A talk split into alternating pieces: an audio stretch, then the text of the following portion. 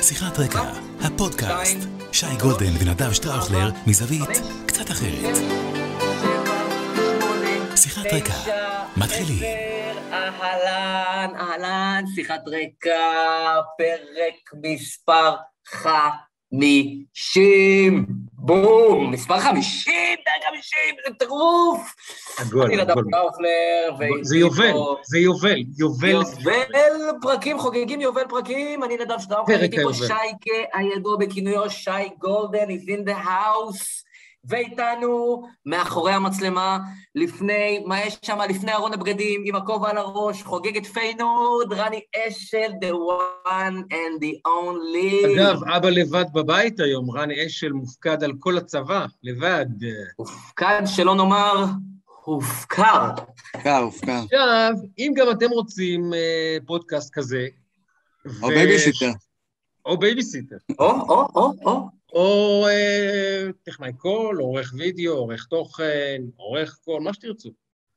אז אה, רן אשל שלנו נותן את השירותים האלה, כי אנחנו עכשיו גם מדברים, גם משודרים בשתי פלטפורמות אה, שונות, אה, וגם לאחר מכן נעלה אה, באודיו לעוד חמש פלטפורמות, ולעוד פלטפורמה של וידאו שהיא יוטיוב. כל העניין הזה לא קורה מעצמו. וזה לא דבר שכל אדם יכול להשתלט עליו, לא שזה דורש אה, PhD, אבל בכל זאת צריכים ידע. במקרה, אנחנו זכינו בטוב ביותר. ככה יצא, הטוב ביותר הוא איתנו. אז זה רן אשל, אם גם אתם רוצים עזרה מהטוב ביותר, אה, ולהתחיל לייסד פודקאסט, ותכף תהיה איתנו כנרת בראשי, ותראו מה היא עושה בפודקאסט הפתוח שלה במשפטי נתניהו, כל המדינה הצליחה לגרום לה להרים את הראש. אז גם אתם יכולים. רן אשל הוא האיש שלכם, הוא פשוט יפתח לכם את הדלת לעולם הזה. נסו ותהנו. קל. טוב, תשמע, אז אנחנו גם היום ב live, שזה כיף אדיר, אה, ויש לנו מלא על מה לדבר, מלא, ככל שהזמן אה, יותיר לנו, אבל אני חושב שבכל זאת, אה, בטח היום, אנחנו צריכים להתחיל פה עם פרק החולצות. עכשיו תראה, כיוון ש... אתה יודע, היה, הייתה אה, יום הולדת, אה, לא יום הולדת, סליחה, אימא שלי סיימה את ה-30 ומשהו שנות הוראה, והייתה לה, כזה, היה לה אירוע. עכשיו, אימא שלי הייתה מארגנת את כל האירועים למורים הפורשים, אלה שמסיימים, כזה הפקות וזה, אחרי 20, 30, מה, 40, כאילו, 50. ממש עכשיו לאחרונה? לא, לא, לא, לא, לפני כמה אה, שנים טובות. אוקיי. בוא איתך, עשר שנים יותר. אוקיי. 13 שנים אפילו. אה, ו... והיא פרשה עם עוד מורה. והיה לה קטע, כאילו, ביקשו מהילדים שלה ושל המורה השנייה, ביקשו כאילו שיכינו משהו, אתה יודע, לסיום הדבר הזה שהילדים מכינים כאילו להציג. ואמרנו כאילו, מה, מה, מה נארגן לה, מה נארגן? To make the long story short, אנחנו יושבים בשולחן שבת, ואימא שלי כזה בסקרנות שואלת כזה, נו, מה, מה אתם מכינים, מה, מה קורה? אז אה, אחי הקטן אומר כזה, מה, מה יבוא לך שנעשה? אז היא אמרה, המורה השנייה, הילדים שלה הכינו מצגת. אז אחי הקטן אומר לה, את רוצה שנכין לך מצגת? האמא שלי הייתה לבנה, היא אמרה, בוא'נה, הם הולכים לעשות לי פדיחות, זה עוד יומיים קורה, הם לא הכינו כלום, אני הולכת להתבזות, הולך לקרות פה. אז ראיתי שהיא קצת באמת, אמרתי לה, תקשיבי, אני מציע לך רק דבר אחד, תוודאי שאנחנו מציגים אחרונים, כדי שזה לא יהיה, לא נעים לראות משהו ממש ממש, גם, אתה יודע, מטורף, ואז משהו יותר אה, כאילו, אה, כאילו סבבה. אז אה, תוודאי שאנחנו אחרונים, אז היא קצת נרגעה. אז באמת ההורים, ש... הילדים של האימא השנייה הכינו מצגת מאוד יפה, ואנחנו, אה, מתחיל הקטע שכאילו, של, של אימא שלי, ואז אתה רואה האורות אה, קווים, ואתה פתאום שומע טה-טה-טה-טה, ואנחנו, אתה רואה את יונית יושבת באולפן, אנחנו במהדורה, מהדורת חדשות מיורדת לרגל פרישתה של המורה טובה שטראוכלר. עשיתי לה מהדורה שלמה עם הכתבים, אמרתי אז בחדשות, עם הכתבים, פריצות לשידור, עניינים, פירוטכניקה, אתה יודע, אנשים יושבים ב- ככה, אני לא אשכח, זה היה שווה הכל רק בשביל סבתא שלי, איך היא הייתה מבסוטה. אז מה שאני בא להגיד פה, זה שאני אתחיל, כי לא נעים שכאילו אתה תתחיל עם מה שיש אצלך, כי הוא דבר כל כך ברור, מרגש. אנחנו יודעים מהו. אה, אוקיי, כן. לא, כי לרגע נפסק השידור live אצלנו, אז רציתי לראות שזה בסדר, כן. הבנת מה אני אומר? אז כן. אני אתחיל- אני אתחיל, ואז. נגיע לרמה הגבוהה של זה. ורני צריך להישאר עד לסוף קטע החולצות שלי כדי לשמוע, בכל זאת, אין מה לעשות, הוא... אה, הוא לא מופתע, אבל הוא צריך לשמוע מי נגד מי. כן, בבקשה. אני רואה כתום, אני רואה כתום, אז או שזה אהוד בן טובים האגדי בבני יהודה, או שזה סהר מזרחי האגדי בבני יהודה, מעניין. או שזה ניקולאי קודריצקי, עליו השלום, האגדי גם הוא בבני אגדי- יהודה, אגדה שהייתה. או שזה מישהו מנבחרת הולנד, אין הרבה אפשרויות. אדגר אני דוידס. פותח לך... מה? אדגר דוידס. וואו, החלום שלי חולצה של אדגר דוידס, המאזינות והמאזינים ששומעים, שתדעו, חלום שלי חולצה של אדגר דוידס, כי בימים האחרונים אנחנו מקבלים כל מיני דברים על חולצות, דברים מדליקים לאללה, אז אדגר דוידס הוא באמת ב list, אבל אנחנו בתקופה של מעברים, רונלדו היום ביונייטד, גם מבקיע בעניינים וקורא המשחק במקביל, כמובן מסי עם המעבר שלו, ואנחנו גם בתקופה של ראש השנה, יום כיפור, הרבה, מעברים, הייתי אתמול בסליחות מרגשות במיוחד בנווה צדק, מי שעוד מספיק הלילה בחצות וחצי, היה ממש מרגש אתמול, זו הזדמנות אחרונה. תקופה של מעברים, אז אני הייתי חייב לבוא עם משהו של מעבר מאוד מאוד משמעותי, ולהראה לכם, וואו, לואי פיגו הגדול, לעבור מברסה לריאל, ומי, סליחה, מריאל... כן, הוא עבר בעצם מברסה לריאל, הוא עבר, כן, עבר מברסה אחד. המעברים, לדעתי, הזכורים בהיסטוריה, רני יתקן אותי אחרת, כן. אבל אני חושב שעד מסי, אם אנחנו הולכים אחורה כשאומרים מעבר של שחקן כדורגל, אחד המעברים שאתה אומר, כאילו חוץ מאייל גולן, ממרמורק לשעריים כמובן, חוץ מזה, אה, אתה אומר לואיס פיגו. ולואיס פיגו זה סיפור, כי הוא באמת היה השחקן, לדעתי, הכי טוב בעולם בנקודת הזמן הנוכחית, זאת אומרת, ההיא בתחילת שנות האלפיים, גדל בספורטינג ליסבון, בסך הכל עבר ארבע קבוצות בקריירה. מספורטינג עבר לברצלונה, 172 הופעות שם, חמש שנים, שחקן מפתח מאוד בקבוצה, ואז הוא עובר באחד המעברים המתוקשרים, וכולם זוכרים, היה שם בדגל הקרן, כשהוא הגיע לקאמפ נוער במדי ריאל מדריד, שזורקים עליו שם מכל הבא ליד, עובר אחרי חמש שנים אה, לריאל מדריד, ועושה שם גם חמש שנים אה, מלאות, ומסיים את הקריירה באינטר בכמה שנים אחרונות שהיו קצת פחות אה, זכורות ומדוברות. אבל אם במעברים עסקינן, לואיש פיגו, אחד המעברים הכי הכי אה, משמעותיים, אז אני היום עם. אה, לואיש פיגו. אגב. תראה מה זה הפורטוגלים, הרי הברזילאים, הם, אבותיהם הם פורטוגלים, בסופו של דבר, ולכן הם דוברי פורטוגזית וזה, אבל כשאתה מסתכל על הפורטוגלים היה שלושה מהשחקנים הטובים בכל הזמנים, אפשר לומר.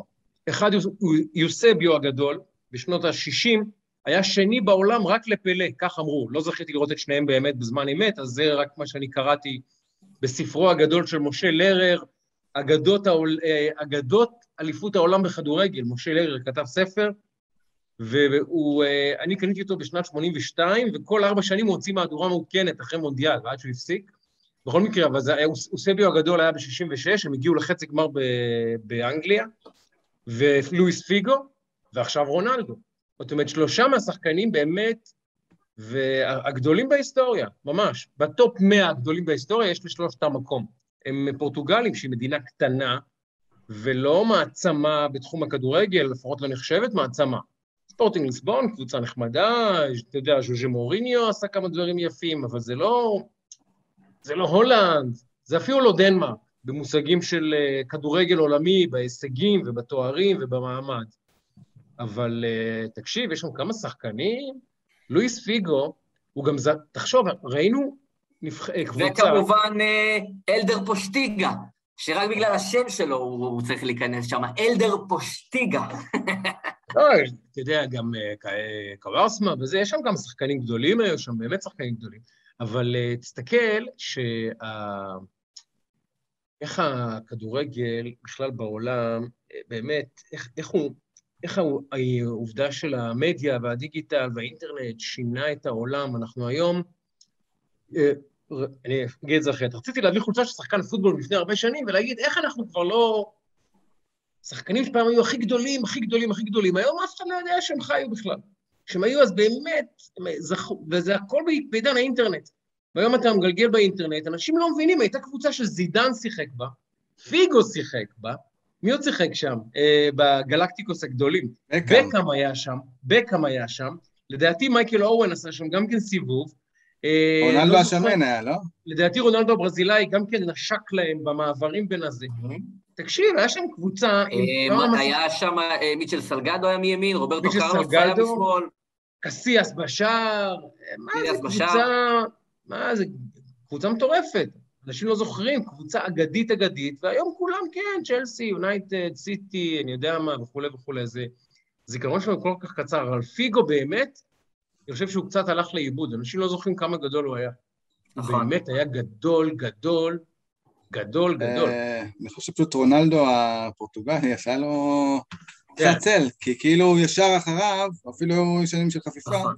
בא כזה שחקן ענק, וכאילו פתאום, אין מה לעשות. אה, לא נתווכח על אוסביו, אבל אין ספק שרונלדו הוא לא, מספר אחד. רונלדו- אחד מחמ- מחמישה השחקנים הגדולים בהיסטוריה. אני, שאני באמת אה, טים מסי, אין מה לעשות, היה ברור לי, היה ברור, זה, אתה יודע, כמו שהשמש זורחת בבוקר, היה ברור שההופעת בכורה שלו זה יהיה מטורף, הוא ייתן גול, והוא הוא מכונה, הבן אדם מכונה, מכונה, מכונה, אין, אה, אין עליו, אין עליו, ואני באמת טים מסי.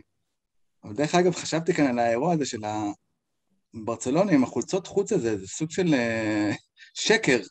בדיוק היום בבוקר, הבן שלי, שומו שמיים, לבש מכנסיים צהובים. אני ישר, נפל לי הלב שאולי פתאום זה מכנסיים שעברו אליו והאימא לא שמה לב. הסתכלתי על המדים, והוא...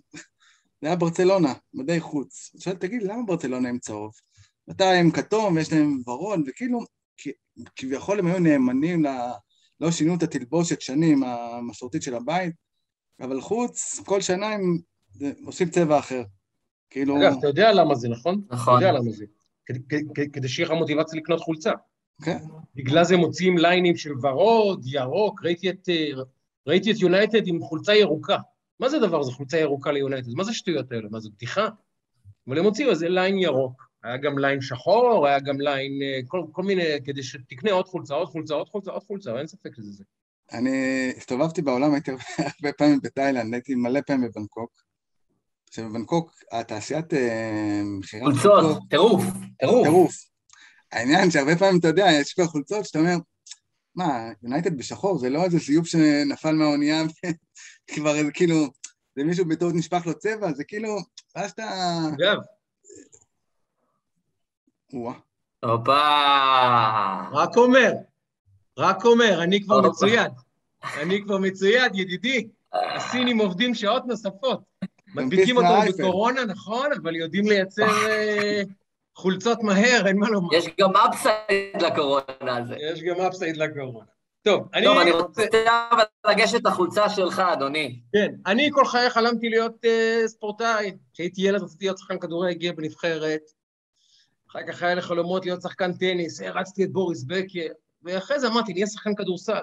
משלושה ענפים, בוא נגיד שבכדורסל הייתי הכי קרוב להיות שחקן שכונה סביר פלוס. אוקיי, אף פעם לא הייתי, אתה יודע, באמת, נכנס למגרש ונבחר ראשון. בשום, בשום, בשום בחירה בשכונה לא נבחרתי ראשון, בשום ענף ספורט. ושחקתי בקבוצת כדורסל שנקראה ביתר ראשון, זה ליגה ב' היה או א', אני לא זוכר כבר אם ב' או א', ליגה שלישית, או רביעית או חמישית הייתה בסדר הליגות, והמאמן שלי קרא לי השחקן החושב. הוא אמר לי, אתה תשב על הספסל ותחשוב למה אני לא משחק. תחשוב, אתה שחקן חושב. בחור, בחור נהדר, קראו לו דורון. ואיזה יום אחד היה משחק די נגד צובה, נדמה שזה היה נגד צובה, היינו במחוז אה, מרכז דרום כזה. אה, קבוצות ממחוז ירושלים, קבוצות ממחוז ראשון והסביבה, כזה. ומתאמנים פעמיים בשבוע, אז הייתי בן 23-4, ונוסעים אה, למשחק כל שבוע. וזה באמת היה התחביב שלי בחיים, ואיזה יום אחד, לא זוכר מה היה, לדעתי זה היה איציק, איציק היה שוטינגארד הפותח שלנו, לא זוכר מה היה קורה, מה קרה, הוא לא הגיע, ואני פתחתי. פתחתי, אני בחור בן 24, ולדעתי זה היה בצובה, ותקשיב, כמו בסרטים, פגישה ראשונה, אה, אני הייתי סטיב קר, הייתי, הייתי פיור שוטר, כן? הייתי, הייתי מחכה, הייתי יוצא מחסימה, תמיד נגד אזורית, יוצא מחסימה, בדרך כלל הייתה לי איזה, איזה בלטה שם בפינה, והייתי תופר אותה. זריקה ראשונה, בפנים. טוב, מה שנקרא, הגם שי בנביאים, כל הכבוד. התקפות אחרי זה, אני יוצא מאיזו חסימה אחרת, בזווית של 45 מעלות לסל, שלוש, טאק, תופר אותה. אני בעצמי, כאילו, אתה יודע, אני משחרר את הכדור, אני לא מאמין שהדבר הזה מתרחש לי מול העיניים. ושתי התקפות, עוד שלושה, ואז זה קורה. איזה, לבשתי מספר ארבע, זה המספר שלי. איזה מישהו ביציע צועק לי ככה, ארבע בצהוב, היינו צהוב שחור, ביתר. ארבע בצהוב, עוד, עוד זריקה אחת, ואנחנו קושרים לאימא שלך את החצוצרות. ככה נאמר, ככה נאמר. עכשיו... סוף ציטוט. כן, היה שם 20 איש ביציע, נגיד, אה, מה, מה, כמה ילדים ועוד כמה חבר'ה משועממים, 20, והוא צועק, והם יורדים כאילו מהטריבון הזה, היה באיזה מתנס כזה, יורדים מהטריבון ההוא, הוא עושה לי ככה, אני ילד בן 23, אני יודע מה הם רוצים ממני, מה זה צובה. שור ענף, אפס משש עד המשך, uh, עד סוף המשחק. סיימתי עם התשע נקודות האלה. עכשיו, אין לי, איכשהו לא, לא נשאר לי חולצה מראשון לציון, והחולצה היחידה שיש לי היא חולצת הנבחרת היחידה שבה אני שותף. קפטן הנבחרת. הנבחרת הזאת היא שיחת רקע ליום הולדתי החמישים, כן, כן, הוא אירע באפריל. שני היהודים האלה, מר שטראוכלר, מר אשל, רעיותיהם היפות מאוד, שלי, גלית, החליטו, אה, חשבו על מתנה, אמרו, מה, נקנה לו ספר? הוא יכול להסביר לנו איזה ספר לקנות לו. מה נקנה? מה יש לו? חולצה, אבל איזה חולצה? אז אני הבאתי לשטראוכלר פאולו רוסי 20, נכון? אני שהבאתי לך ליום הולדת. אמת. פאולו רוסי 20. והם הבריקו, שני היהודים האלה, ואמרו לי, בבקשה, נעשה לו חולצת ספורט של הנבחרת היחידה שהוא עולה בה בהרכב היום. זו הנבחרת היחידה אי פעם בחיי שעליתי בה בהרכב. שימו לב. יאללה. יאללה. חמישים. מספר הפרק, מספר השנים, מתנה משני אחים שלי, וסימן לכך שפעם, אה, אתה יודע, הייתי בנבחרת. הייתי בנבחרת, ואיזה נבחרת? הנבחרת של הפוד. אז הזדמנות לומר לכם אה, גם תודה רבה רטרואקטיבית וגם בכלל, וגם לספר לכם, מאזינות, מאזינות, צופים וצופים וצופות, תראו מה זה משפחה. משפחה קטנה נהיינו. לפני שנה, שלושתנו לא הכרנו אחד את השני. זאת אומרת, הכרנו, כל אחד הכיר מישהו, אבל לא הכרנו. ועכשיו אנחנו ממש, אה, ממש, ממש חוג משפחה אנחנו. באמת. הדבר המדהים הוא שבשנה הזאת, אה, קודם כל החולצה מרגשת, אה, כי כשהיא עליך, אז היא בכלל מרגשת כפליים. תראו מי שרואה, תראו מי שרואה. לא, אני הולך איתה, אני הולך איתה. היום, היום אגב, אני, אני הסתובבתי איתה, עשיתי איזה, איזה סידור, ואיזה מישהו אומר לי, אתה... ואני מסתובב, מראה לו את הגולדן. גולדן, נכון, זה השם. אז זה כזה... אחד... פעם היה איזה גג שיווקי של איזה מישהו שהיה האיש עם החולצות, היית משלם לו כסף, הוא היה לובש חולצה של מה שאתה רוצה, והוא היה הולך איתה יום אחד ברחוב בשנה. אתה קובע יום, ביום הזה הוא הולך עם חולצה שאתה מבקש, סתם אדם אקראי. מסתובב ברחובות, הוא, הוא שלט פרסום אה, זה. זה מעניין שזה לא תפס, כי דווקא זה היה גג מצחיק. אם היית לוקח, נגיד, אלף איש, עשרת אלפים איש, שמע, זה אירוע, לא יודע, צריך לחשוב על זה. אה, אבל, אה, אבל לא רק שזה מה שאני רוצה להגיד לך, שהמשפחה הזאת התרחבה בצורה די דרמטית, ואני... אנחנו מקבלים מלא הודעות ומלא תגובות, ומלא כאילו הערות ומחשבות ודברים מגניבים, אנחנו משתדלים ליישם לפחות את חלקם. אז אתה אומר, בשנה הזאת היא גם הוקמה משפחה וגם התרחבה בצורה ראויה לציון עד מאוד, אז זו הזדמנות להגיד תודה לכן ולכם. אה, ויש לנו הרבה על הפרק עוד עדיין, אז תשמע, אני רוצה לדבר איתך... רק שנייה, נדב, אתה חייב להזכיר את הבחור שכתב לנו את המכתב המנומק, ברח לי השם שלו. שתדעו שמה שאתם שולחים, אנחנו משתדלים גם לעדכן ולהעביר בינינו. אה, רגע, אשר רבינוביץ'. כן, אשר רבינוביץ'. כן, כתב פה סיפור אה, מדהים במיוחד. אה, אם יסכים לנו לשתף אותו, אולי אפילו נשתף אותו אחר כך בהמשך בזה. אה, באמת, אה, כן, באמת, אנחנו מקבלים המון תגובות, תמשיכו, אנחנו קוראים, אנחנו משתדלים וכולי. אה, ואני רוצה לקפוץ איתכם, כי יש לנו כמה וכמה נושאים, ועד שכנרת אהובתנו תצטרף, כי אנחנו רוצים לדבר גם על האירועים המשפטיים, כי פשוט לא מדברים על זה אף מקום, אז נראה לי שנכון שנדבר על זה, אה, ויש לי גם מה להגיד וגם לשמוע אה, מכנרת. אז יש כמה דברים שאני רוצה אה, ככה להספיק עוד ולדבר עליהם. בוא נפתח, בוא נפתח במחמאה לראש הממשלה בנט, כי הוא עומד לשמוע כמה דברים פחות נעימים גם אולי בהמשך השעה הזאת. אוקיי, רציתי להגיע לזה בהמשך, אפשר? אבל בוא, בוא, בוא נפתח כדי להראות כן. לכולם שאנחנו אנשים ישרים והוגנים. אנחנו אמרנו בצורה גלויה, אה, כל מי שימקוף אצבע לטובת אברה, אנחנו בעדו. כל איש ציבור ישראלי, אדם שנמצא בעמדת מפתח, שישים את אה, אברה על סדר היום שלו, יקבל מאיתנו פה מחיאות כפיים. אני אגיד לך, מר בנט, נפגש עם משפחת, אה, אה, עם המשפחה של אברה, משפחת מנגיסטו, וכל הכבוד, כל הכבוד, כל הכבוד ותודה רבה, ואני מאוד מקווה שבאמת זה לא רק פגישה מהחוץ אל הפנים, אלא מהפנים אל החוץ, סליחה, אלא באמת פגישה שאתה אולי בישרת להם בשורות על מאמצים שישראל עושה, אני אומר את זה מכל הלב, אני מאוד מקווה, וכל הכבוד לך, אדוני. כל הכבוד, אדוני ראש הממשלה, על זה. נגיד שאברה נמצא אה, היום, אנחנו בכל שבוע אה, סופרים ומזכירים, אברה נמצא היום 2,564 ימים אה, בשבי החמאס, אה, ואני מאוד מתחבר לדברים שלך. אני חושב שגם זה שהוא הגיע לשבת איתם מיד אחרי שהוא ישב אצל, אה, אצל הסיסי במצרים, אני חושב, אני חושב, סליחה. שתי כוס מים. אני חושב שזה מאוד יפה. אני מקווה, אה, תראה, אה, בוא נגיד שעם הסיסי ועם שירותי הביון המצריים ושירותי הביון הישראלים מחליטים לגלות איפה אברה, הם מוצאים את אברה, אני מעריך, רוצה לקוות.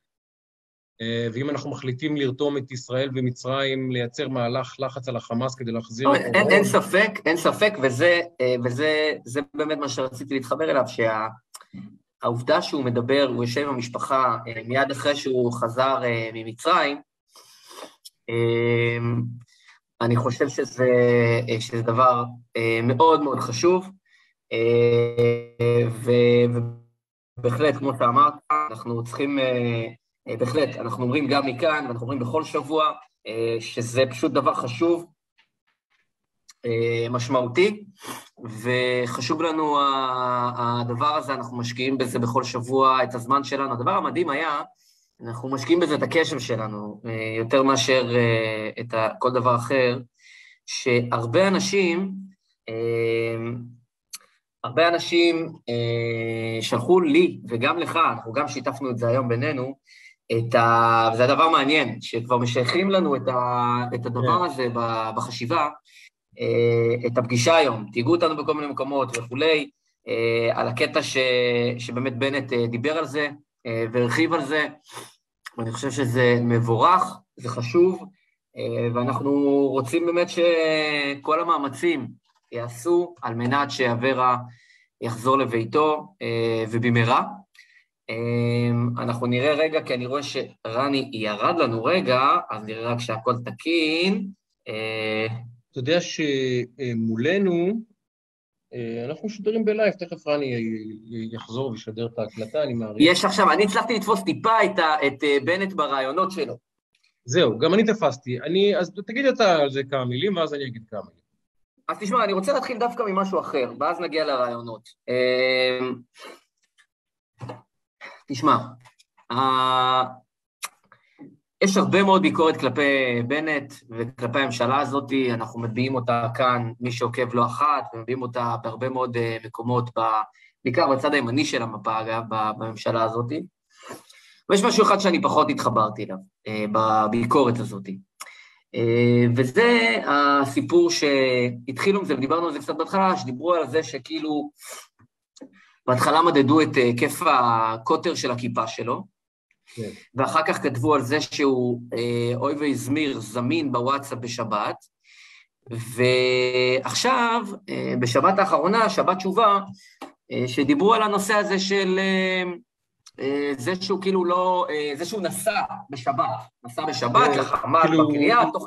לפקח על המצוד אחרי האסירים.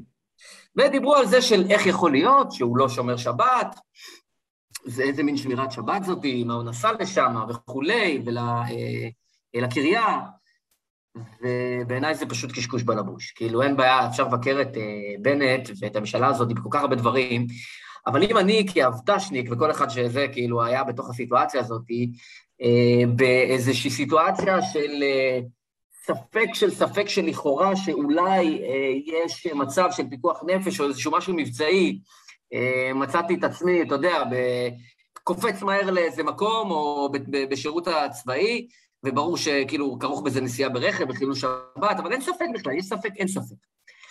אה, אז כנ"ל גם אה, בדבר הזה. אז אם חייל, קצין, סמל, מ"מ, לא משנה מה, חובש כיפה וכולי, יש הרי, ברור שמותר לו הלכתית לעשות כל דבר שיש ספק, אז הדיון של ראש ממשלה, שזה לא איזה מישהו באיזה עבודה שדמות מחולה, ברור, ברור. אלא זה מישהו שבקבלת ההחלטה הכי בכיר שיש במדינה. אין בכלל ספק, מה אתם עכשיו מדברים איתו על האם הוא שמר שבת, שהוא נסע או לא, מה, אין בכלל, איפה... זה דיון מיותר לחלוטין בעיניי, וזה ירידה לרזולוציה ולחיפוש בפינות שהן לא רלוונטיות בעיניי. אז, אז כאילו יש כל כך הרבה מקומות לבקר, אבל לפעמים כשנכנסים לפינות האלה, מעקרים את, ה, את, ה, את הדברים האחרים. ובעיניי זה מיותר. מה, אתם מחפשים אותו? הוא שמר שבת, שהוא נסע לקריה, מה, יש ספק, אין ספק. מה בכלל השאלה? הוא ראש ממשלה, אנחנו מנהלים פה אירועים. אם הוא בכלל יתלבט לרגע, אל תתלבט, סע, בכלל אין שאלה. אני אגב לא מכיר גם אפילו רב שהיה אומר לו, נגיד שהוא היה שואל, לא לנסוע. מה, איזה שטויות. אז על זה, על הוא שומר שבת, עם הכיפה, למה הוא ישב? מה אתם מצפים שהוא יעשה? ללכת לנהל הערכת מצב, לא, יעשה את זה בזום מהבית בלי כיפה? מה הרעיון? אז בעיניי זה אה, לחלוטין לא במקום, ויש לנו פה עוד הרבה דברים, דברי ביקורת, אבל על זה אני חושב שזה היה לחלוטין. מאוד מיותר. אגב, אה, גם אתמול אה, התכתבנו בנושא הזה. אה, יש לי הרבה חברים עכשיו, מן הסתם, בצד שיותר קרוב אליי, אליי ואליך. ושמו של בנט בפיהם הוא הנוכל, הגנב, השקרן, הם פשוט מקנאים אותו כך. כל אחד יש לו את השם שלו. ואני אומר לכם, זה לא שונה נורא מהחבר'ה שקראו לנתניהו מושחתיהו וביביהו ולא יודע מה, דיקטטור, ולא, זה לא משנה מה, מה השם גנאי. הוא ראש הממשלה. אפשר לומר על ראש הממשלה דברים מאוד קשים, ועדיין לשמור על המוסד. יש מוסד. נפתלי בנט הוא עכשיו עומד בראש המוסד הכי חשוב בישראל, ממשלת ישראל, הוא עומד בראשו. עכשיו, אלה שאומרים הוא לא ראש הממשלה שלי, אתם יכולים להגיד מה שאתם רוצים, הוא ראש הממשלה שלכם. אתם אזרחי ישראל? זו הממשלה שלנו? זה ראש הממשלה שלכם. אתם יכולים להגיד, הוא לא שלי. בסדר, הוא לא שלי. זה כמו שאני אגיד, אה, לא יודע מה, אה, הקופאית בסופר שהיום אה, העבירה לי את, המצרכים, היא לא הקופאית שלי, אבל היא כן העבירה לך את המצרכים, כנראה כן הקופאית שלך בכל זאת. אז אתה, אתה רוצה להתנער ממנו? תתנער, זה ילדותי. אבל אנחנו עושים, לפחות חלק מאיתנו, אני מאוד מקפיד לא לעשות את זה, בדיוק מה שעשו לנו בתקופת נתניהו. עם כל השלטי לך האלה, עם כל השמות תואר והגנאי האלה, אנחנו מעתיקים, לא, לא כולנו ולא כל הזמן, ובטח לא בעוצמה, ובטח לא באינטנסיביות, ובטח לא באלימות שבה זה נעשה. יש לנו עוד מה שנקרא הרבה קילומטרים ללכת לפני שנתקרב בכלל למה שנעשה לנתניהו בתקופת בלפור, כן? גם עכשיו נמשך. אבל אנחנו צריכים, אה, ניצחון הוא גם ניצחון מוסרי, הוא גם ניצחון של נראות, הוא גם ניצחון של סגנון, לא רק ניצחון להגיד חזרנו לשלטון. בסדר, אנחנו מסכימים כולנו, מר בנט הונה, אה, שיקר, רימה, ועשה את אחד המהלכים הפוליטיים המכוערים, אם לא הכי מכוערים בתולדות ישראל. אוקיי? אני מסכימים כולנו על זה. עכשיו השאלה זה איך אנחנו רוצים להיראות. אם אנחנו מתנהגים בדיוק כמו שהם התנהגו, הבלפוריסטים, אז מה, מה הועלנו? מה עשינו? וגם איזה זכות עמידה יש לנו אחר כך מוסרית לבוא ולהגיד להם, תראו איך התנהגתם, אנחנו התנהגנו אחרת. לא, מתנהגים אותו דבר, אז מה ההבדל? מה ההבדל? אז אני, אני חושב שצריכים להוריד שלטי הלך הזה, ה... להפסיק להגיד בנט לא ראש הממשלה שלי, להפסיק לקנות אותו בשמו תואר, בתור, בתור השם קוד.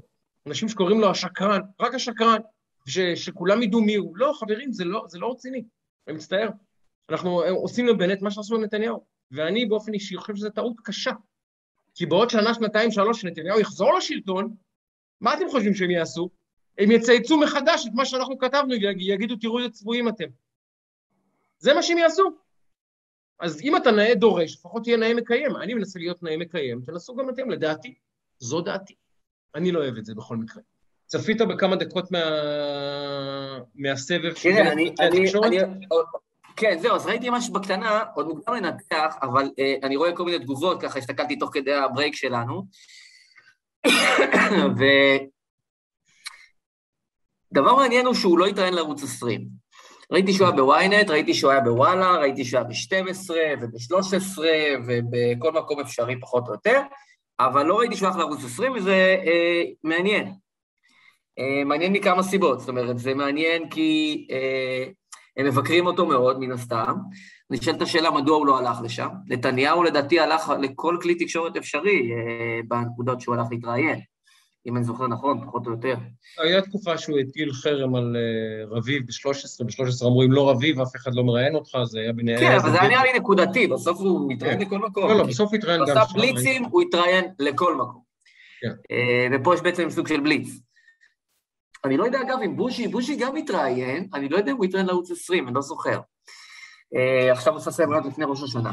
תראה, מה, ש, מה שמעניין ב, במובן הזה, אני דווקא רוצה לדבר איתך אה, לא על הרעיונות, אלא על המצב כהווייתו. אני מסתכל על... אה, אה, אתה יודע מה, אני אקריא לך. אתה מכיר את חבר הכנסת יוראי להב הרצנו? מקווה שאני אומר את ה... נחשפתי לשמו לפני, אתמול לראשונה, בעקבות מה שאתה עומד כנראה לדבר עליו. לפני, אה, לא זוכר בדיוק מתי, אבל לפני, ביוני, אה, היה רעיון של אה, ווליד טאהא, שמונה השבוע ליושב ראש ועדת הפנים אה, בכנסת ישראל, מרע"מ. שאמר ש- שאמר ש... כן, אמר שכל חוק שנוגע לסוטים לא יעבור בעזרת קולות רע"מ. כשהוא מדבר על סוטים, הוא מדבר על קהילת הלהט"בים כמובן. מהמם. ואותו יוראי להב הרצנו, שאני לא זוכר בדיוק מה הוא כתב, אבל אין לי ספק שהוא כתב דברים מאוד מאוד נוקבים וחריפים על הרב רפי פרץ אה, בזמנו, כתב כך, אני מברך את חברי, חבר הכנסת ווליד טאהא, על היבחרו ליושב ראש ועדת הפנים והגנת הסביבה של הכנסת. מצפה מאוד לעבודה משותפת למען עתיד הדורות הבאים ושמירה על הכדור שלנו. אח שלי, הוא לא בעד שאתה, יהיה לך דורות הבאים באופן כללי אה, בעולם הזה, רק שנהיה בעניינים, כאילו. עכשיו, אתה לוקח את הדבר הזה, ואתה מסתכל על כל מה שקורה כרגע מבחינה אה, ביטחונית ובכלל, ואתה אומר, רק ארבעה ח"כים, רק ארבעה ח"כים, רק ארבעה מתוך ששת ה, שש המחבלים אה, נתפסו. יש לנו עדיין שני מחבלים שנמלטו מהכלא, תכף אני אחבר את כל הדברים ביחד, שנמלטו מהכלא, שמסתובבים חופשי, אנחנו לא יודעים איפה הם, כן? ואנחנו פה כאילו באיזו אופוריה, שכאילו תפסו את החבר'ה וכולי. יש שני דברים, וכשאתה מסתכל על התגובות של אה, אותם אה, חברי כנסת מהרשימה המשותפת, הם לא באותה סיעה, אבל חברים אה, למגזר של אה, ווליד טאהא, ומה שאמרה עאידה תומא סלימאן, ומה שאומר איימן עודה, איש השלום, כן? אה, אמר עליו, אני לא אשכח את הכתבה בהארץ, איש, מרטין לותר קינג קראו לו שם, כן? איש השלום, ואתה רואה את הדברים שאומרים בפרהסיה. ואתה מבין ש... למה הם יכולים להגיד ולהמשיך ולדבר את הדברים האלה, כאילו, בלי להתבלבל? כי בסוף, אתה מסתכל על הממשלה הזאת, ועדיין, בסוף בקצה, מבינים שיהיה יוראי להב הרצנו, שיחבק אותם אחרי האמירות האלה. שיגיד להם, זה בסדר, אז אמרתם עליהם שאנחנו סוטים, אז הודעתם את המחבלים, אז עשיתם כך וכך. אני מברך את חברי, כאילו, איפה המינימום של המינימום של, ה, של עמוד שדרה? מינימום, אח שלי, זו סוגיה שאתה... זו סוגיה של החיים שלך שאתה מקדם אותה, בן אדם, סליחה שאני זה, בקשת עושה עליך, ואתה עומד ומוחא כפיים. מה נסגר? אז הם יכולים סיעה, להגיד את הדברים האלה, סיעה, והם יודעים שאין לזה מחירים. אז הם יכולים לברך את המחבלים, יכולים לברך את האנשים האלה, יכולים להגיד מה שהם רוצים על הלהט"בים, בסוף יוראי להב הרצנו ימחא להם כפיים, אז הם יכולים, אז הם ימשיכו. מאיזו סיעה אגב אותו יהודי יקר? יש עתיד, יוראי. יש עתיד. אה, אני, אני אותי מה ש... תראה, אתה מבין את האנומליה ההזייתית הזאת? לא, אז אנחנו מבינים את זה, רואים את זה לאורך כל... אה, זה חוצה באלכסון לצערי את כל המדינה ואת כל השיח. דיברנו על פוסט אינטגריטי. אתה רואה בדיוק. שזה מגיע גם לפוסט אינטגריטי, כשזה נוגע כבר באמת לזהות שלך, ו- וכולנו מן הסתם מכירים הרבה מאוד להט"בים, אה, אנשים יקרים וטובים, ואנחנו יודעים גם שלא קל להיות להט"ב בהכרח בישראל, במקומות מסוימים אפילו לא קל בכלל. ומי שאומר, אני פתאום זונח את המשפחה שלי, המשפ... משפחת הזיהוי שלי, אה, כי זה עכשיו יותר נכון לי פוליטית, ויכול להיות שבעוד שעתיים אה, חבר הכנסת ווליד טאהא כבר לא יישב בממשלה, אלא יהיה באופוזיציה, ואז פתאום הוא יקרא לך סוטה, ואתה תקים קול אה, צעקה גדולה, אתה בעצם מבטל גם רטרואקטיבית את כל, את כל מה שאמרת. אנשים ש... זאת אותו, בדיוק, זה חוזר למה שאמרתי לבנט ונתניהו ואיך לדבר לבנט. אתה לא יכול, כשזה מתאים לך להגיד, אל תדברו ככה, אה, הומואים הם לא סוטים, בלה בלה בלה בלה בלה בלה, וכשזה נוח לך, פתאום להגיד, בעצם, אה, תראה, הוא ידידי היקר, ויש להקשיב, ויש להבין, ויש לגלות סבלנות, ואנחנו כולנו ב... זה, זה לא רציני. זה פשוט לא רציני. באמת, זה, זה, זה לא רציני, ואנשים פה פשוט שכחו, שכחו שיש ערך למילה של עצמם. עזוב של הזולת, אנחנו תובעים, כל אחד תובע מהזולת שיהיה נאמן למילה שלו, שיקיים הבטחה, שלא ישקר, שיעמוד על עקרונותיו, אבל איכשהו כשזה מגיע אלינו, פתאום אנחנו... לא, אני אעשה לבנט מה שעשו לנתניהו. אה, כשהוא קורא לי סוטה, אני אצא למלחמת עולם, כשהוא קורא לי סוטה, אני אקרא לו ידידי. כל אחד, מה שבא לו, איך שבא לו, זה לא רציני. ולכן אנחנו בעידן שבו אף אחד לא מאמין לאף אחד, ואף אחד לא מאמין לשום דבר, בשום דבר, וכולם משקרים לכולם, וכולם מצפצפים על כולם, וחוזר יאיר לפיד ממוסקבה, אה, מפגישה חשובה אסטרטגית, נאמר בלשון המעטה של לשון המעטה. וכותב שם פוסט שאני, אני, אתה שלחת לי אותו לדעתי, אה, לא יודעת אם לפרוץ בצחוק או בבכי, באמת, זה היה ברמה הזאת, כי מצד אחד אתה אומר, זה מצחיק, זה מצחיק. אדם שלא מבין שהוא שר החוץ. אתה קורא אדם, הוא אומר, הוא לא מבין שהוא שר החוץ, הוא לא מבין. הוא, הוא באמת לא מבין שהוא שר החוץ. יכול להיות שהוא חושב שהוא מבין שהוא שר החוץ, אבל הוא לא מבין מה זה שר החוץ של מדינת ישראל, הוא לא מבין. והוא כותב פוסט, פגשתי את ידידי, סגי לברוב, אה, סיפרנו רכילויות, היה נחמד, אה, כמובן שהודיתי לו על זה שהם שחררו את אירופה ואת אבא שלי מידי הנאצים. אה, הלו, אני רוצה להזכיר לך, מר לפיד, הוא כנראה קצת שכח, בעלת הברית ההיסטורית האסטרטגית שלנו אינה רוסיה, וגם אינה ברית המועצות לשעבר, לא הייתה. בעלת הברית האסטרטגית שלנו היא ארצות הברית. ארצות הברית ורוסיה נמצאות, איך נקרא לזה, ביחסים מורכבים מאוד, אוקיי? הנושא הזה של מלחמת העולם השנייה, למקרה שאתה לא יודע, שני הצבאות ושני העמים שפכו שם הרבה, הרבה, הרבה מאוד דם. הרבה דם נשפך כדי לשחרר את אירופה מגרמניה הנאצית. והאמריקאים תרמו את חלקם, יש שיאמרו שאלמלא הנאצים, האמריקאים, סליחה, אולי כולנו היינו עד היום מדברים גרמנית. אינני יודע איך הייתה מתפתחת המלחמה, אם אה, כוחות הברית לא היו מגיעים אה, מבריטניה אה, לחוף נורמנדי.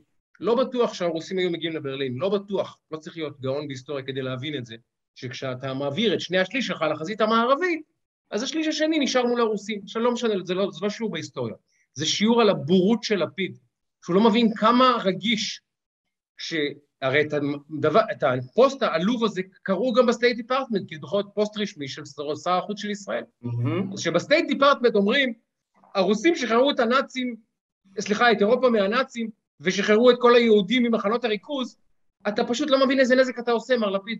וכשאתה אומר, ישבתי עם מר לברוב, ואכלנו כמה דברים טובים, שתינו כמה דברים טובים, וגם ריכלנו, אתה לא מבין בכלל, אתה לא מבין את התרבות הרוסית. אתה לא מבין איזה, איזה פגיעה זה בכבודו של שר החוץ הרוסי, כשאתה אומר, ישבתי איתו וריכלנו. אתה לא מבין בכלל, כי אתה לא מבין את התרבות הרוסית, כי אתה לא דיפלומט, אתה גם לא היסטוריון, אתה גם לא איש משכיל, לא משנה. אבל אם אתה לא יודע, זה בסדר. זה בסדר, תיקח יועץ. תיקח דיפלומט מנוסה, שיהיה עוזרך, ויכתוב לך את הפוסטים. אתה לא חייב לכתוב את הפוסטים, הכל בסדר.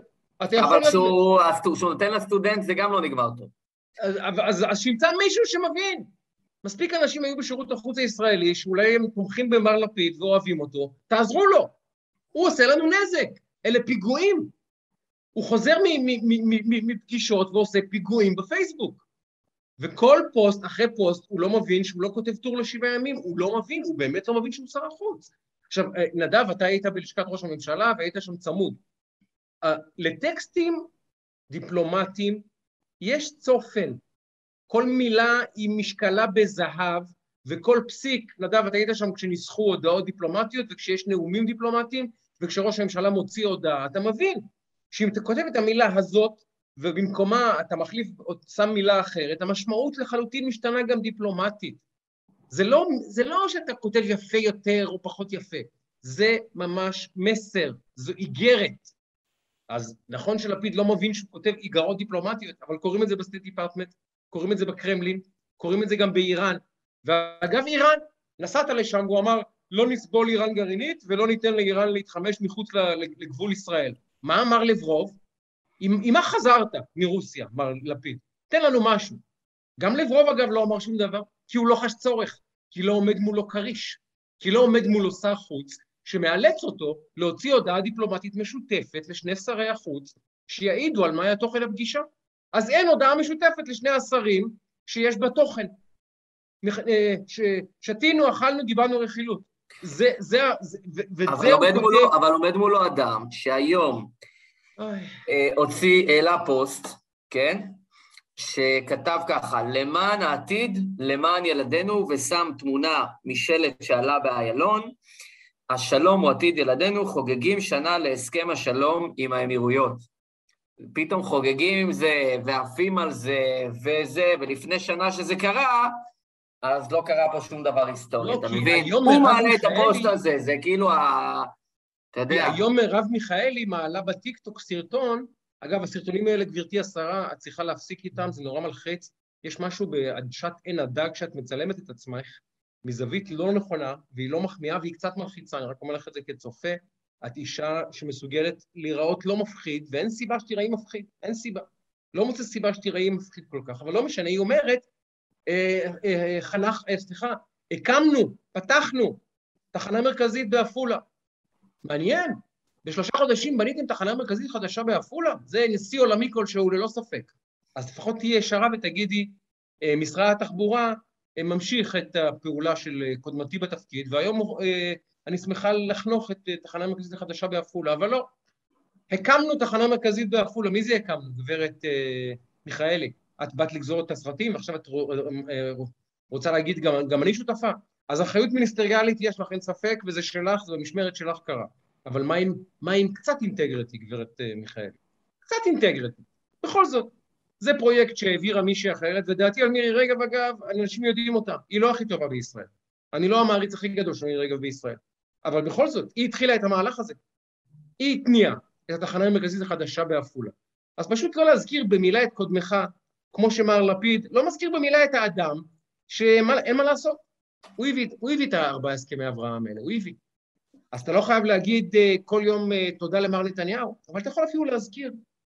ממשלת ישראל הקודמת הביאה הסכמי שלום, והיום אנחנו מציינים אותם, כל הכבוד לי, נבטיח לנו, integrity, בסיסי, אין, אין לאנשים integrity יותר, אין. ההיסטוריה רוצה... מתחילה ביום שהעליתי סרטון לטיקטוק, זה מה שאנשים חושבים. העליתי את זה לטיקטוק, היום ההיסטוריה התחילה, כשהסרטון ילחץ play. אין, אין לי מה לומר. תשמע, אפרופו integrity, ויש עוד שני דברים שאני רוצה להספיק איתך, אה, עוד שנייה לפני integrity, אה, דיברנו קצת על הנושא של ערבים. תשמע, מצד אחד אסור לעשות מקשה אחת ואסור לעשות אה, ולהגיד כולם והכללות, אנחנו נגד הכללות טוטאלית. מצד שני, אני קראתי את הציוץ הבאמת מדהים של אה, חברנו, רגע, אני רוצה למצוא את זה ברשותך, אה, חברנו מהארץ, ברק רביד. עובדה שאני מקווה שיוזכרו, שתוזכר היום באולפנים. אזרח ערבי שמתנדב במשטרה הביא לתפיסת שני המחבלים ליד נצרת. עכשיו, תראה, אם אני, היה מסתובב לי מחוץ לבית בגינה, אדם, עזוב אותך עכשיו, אני במדינה, אני בדרום אפריקה, אני באיטליה, אני באמריקה, אני בקנדה, אני בארגנטינה. היה מסתובב לי מחוץ לבית אדם שהוא מוגדר על ידי המדינה שבה אני חי, כאדם המסוכן ביותר הקיים כרגע מחוץ לכותלי בית הסוהר במדינת ישראל, במדינה שבה אני חי. אדם שרצח, הורשע ברצח, יש, יושב בכלא, ברח מהכלא ומסוכן לציבור. היה נמצא מחוץ לבית שלי כרגע. הדבר האלמנטרי ביותר, האלמנטרי ביותר חברתית, לא קשור כרגע לשום דבר. הוא עם האיש הזה מסתובב מחוץ לבית, מה לעשות? לדווח עליו ברשויות. עכשיו, כל הכבוד לאזרח שעשה את זה, אבל הגלוריפיקציה הזאת שעשו חבר'ה, תזכרו שמי שעשה את זה הוא ערבי, כאילו כדי להכווין אותנו ולמסגר אותנו, ככה מתנהלים כל הערבים במדינת ישראל. עכשיו, תראה, הלוואי שזה היה גם נכון, וגם צריך להגיד, הם לא קיבלו עזרה, אותם אה, מחבלים שברחו מה, מה, מה, אה, מהאזרחים הערבים, או לפחות שאנחנו יודעים, וצריך עדיין להגיד, יש שני מחבלים שעדיין נמצאים בחוץ, וכנראה שבלי עזרה מחבריהם, שיש להניח שהם מהמגזר שלהם, אה, ללא עזרה הם כנראה עדיין לא, הם, הם לא היו מתקיימים בשטח, אוקיי? והם עדיין חיים ונושמים ונמלטים, ובמקרה הזה, משמח מאוד שהיה זה אזרח ערבי. מבחינתי, האזכור שהוא ערבי כרגע אומר כמה דברים. אחד אומר, אני לא מצפה מאותו ערבי שידווח על חברו הערבי, כי שניהם ערבים, לא כי הוא רוצח, מחבל, נתעב, רצח יהודים, אלא הוא ערבי, אז הוא לא ידווח על החבר שלו. שזה בעיניי, א', גם אמירה שהיא כאילו, אני מצפה מהם פחות. לצפות לפחות מאדם בגלל מוצאו, צבע עורו, דתו, בעיניי זאת גזענות. זאת, ה, זאת האמירה, זאת, זאת הגזענות. יותר מזה, זה, זה מבליע בתוכו את האמירה, הערבים אינם רוצים בטובתנו, עוכרי ישראל, ולכן כשהוא עושה את זה צריך לומר, הנה הערבי הוא לא עוכר ישראל. הנה הערבי עשה את זה. אז הנח, הנחת היסוד הזאת היא, היא גזענות בעיניי. זאת אומרת, אתה אומר, אני מצפה ממנו לפחות. ברור. עכשיו, אז, אז, אז זה, אולי זה גם מה שברק חושב, אבל זה התפיסה. בעיניי זה הדבר הכי בסיסי באזרח בחברה שיש לידו פגע לדווח עליו. אז כשמוחאים כפיים על זה שזה אזרח ערבי, לא, זה אזרח ישראלי, זה אזרחות בסיסית. אבל פה רצו לתת את הגלוריפיקציה הזאת, שזה... עכשיו, אני לא מדבר על ה... אה, מה אחר כך התנועה הערבית אה, אה, יצאה כנגד הדבר הזה, ומה ברשתות עושים לאנשים האלה, ומה חברי הכנסת שלהם אומרים. ביזיון אחד ענק. אבל אגב. לברק רביד חשוב שאתה תדע, וזו העובדה הכי חשובה שאותה מובילית, שאזרח ערבי הוא זה שדיווח. אגב, תגיד לי, ביומיים האחרונים קראת מילה על האסירים האלה? מישהו מחפש אותם? יש עוד שני לא אסירים בחוץ, שני רוצחים בחוץ. אחד אומרים אולי בג'נין, לא יודע. אחד, אף אחד לא יודע איפה הוא. עכשיו, אה, אה, ממשלת השינוי חגגה את האירוע ביום, אה, במוצאי שבת, כשמותר היה לחגוג אותו באופן רשמי, ומאז אנחנו כבר ביום שלישי היום, מה זה אומר? שלישי, נכון? שלושה ימים, מסתובבים עדיין המחבלים האלה חופשי, שני הרוצחים האלה, האירוע מבחינת התקשורת הסתיים, הוכרז ניצחון, הוכרז שהמשימה בוצעה, אבל הלו, הלו, יש עוד שני אנשים בחוץ, אסירים. למה, למה אין, אה, אה, אה, אתה יודע, דריכות גם בתקשורת, גם בציבור? כי התקשורת משרתת את הנרטיב של הממשלה, הצלחנו, השגנו, עמדנו ביעד, ראש הממשלה הצטלם בחמ"ל שלו, וזהו. אבל יש עוד שני אנשים בחוץ, המשימה לא הסתיימה. אם חס ושלום, חס ושלום, חס ושלום, במהלך הניסיון ללכוד את אחד מהחבר'ה האלה ייהרג חס ושלום, ייפצע חס ושלום מישהו, חייל, לוחם או אזרח, חס ושלום. על, מה הם חוגגים? הם, הם, זה, זה מקרה קלאסי של להראות לחמור, חצי עבודה, אבל לצערי, מי שמוחא כפיים, אני לא מוחא כפיים, זה מי שחושב שלתפוס ארבעה משישה זה סוף האירוע. לא, האירוע לא הסתיים. האירוע בעיצומו.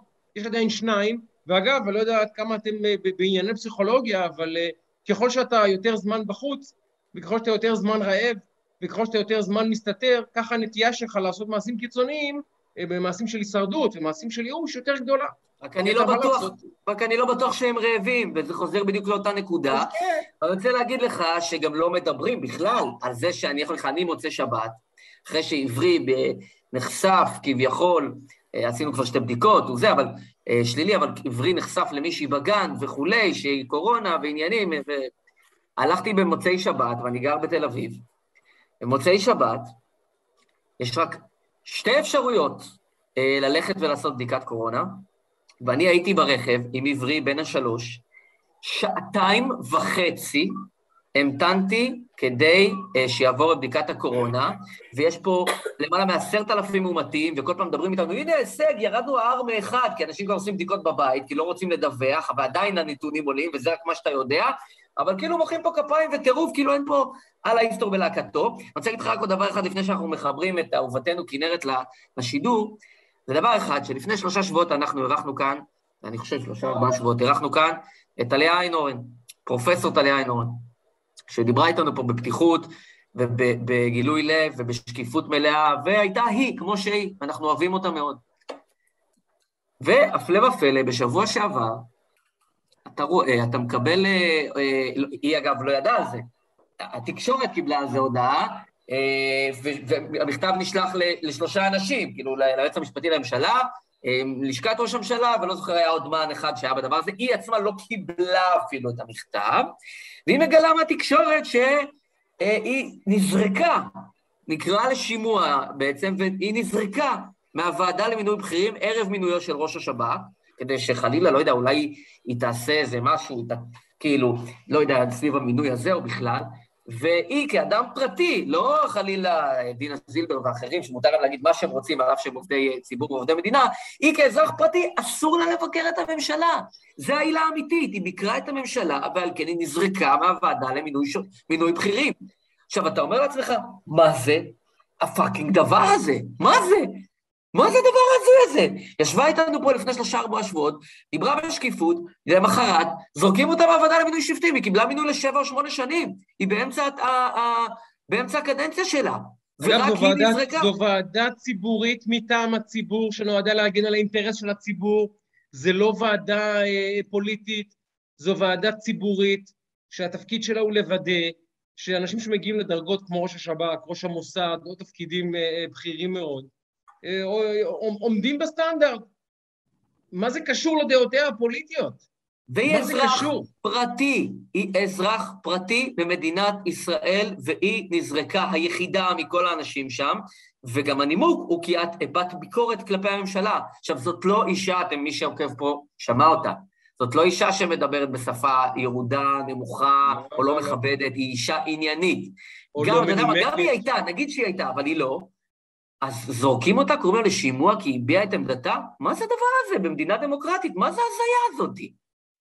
זה מה שרציתי רק להגיד, ואני חושב. ומעניין לעניין, באותו עניין, נגיד שלום לאהובתנו, למעשה יש לה כבר כרטיסייה בפוד, זו הפעם השלישי שלה, נכון? כן, זה כן, הראשונה, הנה, פרק 50, והיא הראשונה שנמצאת אצלנו פעם שלישית, וזה כל כך מרגש וכיף.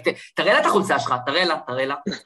קיבלתי חולצה ליום הולדת 50, חולצת הפוד, שימי לב. אהה, כן. ושימי לב, זה הפואנטה. הופה, golden. golden 50. golden 50, כן, 50. כאילו, אם מישהו פספס את הגיל שלו, אז זה כל... אה, אז אני אעשה הקדמה, כי לי יש 20 דקות, ויכול להיות אגב שאולי נשאיר אה, אחר כך נדב אותך ואת כנרת להמשיך, זה בסדר גמור. אני עם כנרת מוכן, אני מוכן עם כנרת גם לנסוע לירח, גם אני מוכן. אני מוכרח אחרי זה, אני מוכרח אחרי זה, אבל... אה, לא, לא, זה טוב, אנחנו נעשה את זה, נמצא, כי זה... אוקיי. כן, תתחיל, בבקשה. אני אגיד ככה, אני מכיר את כנרת איזה שבוע-שבועיים, והיא תמיד אומרת לי, אני רוצה לעשות live, live ממשפט נתניהו, יום-יום, שעה-שעה, ללוות אותו, ופשוט לעשות אולפן פתוח אמיתי, אבל לא אולפן פתוח בלי לפגוע, למה, למה לפגוע? אם לפגוע, סטייל אביעד גליקמן. לא, לא, לא אולפן פתוח כזה. לא אולפן פתוח כזה, אולפן פתוח שנותן לציבור אפשרות אה, לשמוע דברים שהוא פשוט לצערי לא נחשף אליהם בתקשורת, כי הם לא משרתים נרטיב מסוים, אוקיי? וביומיים האחרונים היא לקחה את הדבר, הרימה את הכפפה הזאת, והיא משדרת את הדבר הזה באופן חי, אה, באולפנים של אה, No Filters, משדרת גם בפלטפורמה של BBS, גם בפייסבוק live. נדב, יש לה לכל שידור מעל 2,500 שיתופים, היא הגיעה כבר לחמש אה, ספרתי בכל שידור חי, היא משדרת ארבע-חמש שעות live, יומיים ברציפות, שידורים מקבילים בערוץ 20 בגלי ישראל. היא מעלה לשידור את אלי ציפורי שיושב בתוך האולם, יוצא החוצה לדווח לה, כותב לה אס.אם.אסים, את עורך דין דוד פורר, אה, ציון אמיר עלה, אני עליתי, עוד אנשים עולים, פשוט הצליחה לייצר לבד אולפן פתוח שמסקר את המשפט, לא היה דבר כזה בישראל. לא היה דבר כזה בישראל, ואני רוצה להסיר בפניך את הכובע, בראשי, להגיד לך, באמת, את המעט שערות שעוד יש לי שם על הראש, להגיד, אני, באמת, כבוד. זה בגלל שאתה רוצה עשית גלח, מה אתה? ואני רוצה להגיד לך עוד דבר אחד, לפני שאני עובר להשתמש ביותר באוזניים מאשר בפה, אבל אה, לדעתי זה קורה משני טעמים. אחד, כי זאת כנרת, והיא אהובה, לא רק על ידינו. ועניינית ומקצועית ומעניינת, ושתיים, כי אתה פשוט לא יכול למצוא את זה באף מקום אחר. כי מה שנפתח כמשפט המאה, היום הוא בעמוד מאה. הוא לא נמצא באף מקום. ואם אם, כשעלה על הדוכן בפעם הראשונה, כשחשבו שיש פה אה, משהו מדהים, והנה הולכים לתלות בכיכר העיר, ו... ו... ו... ו... ו...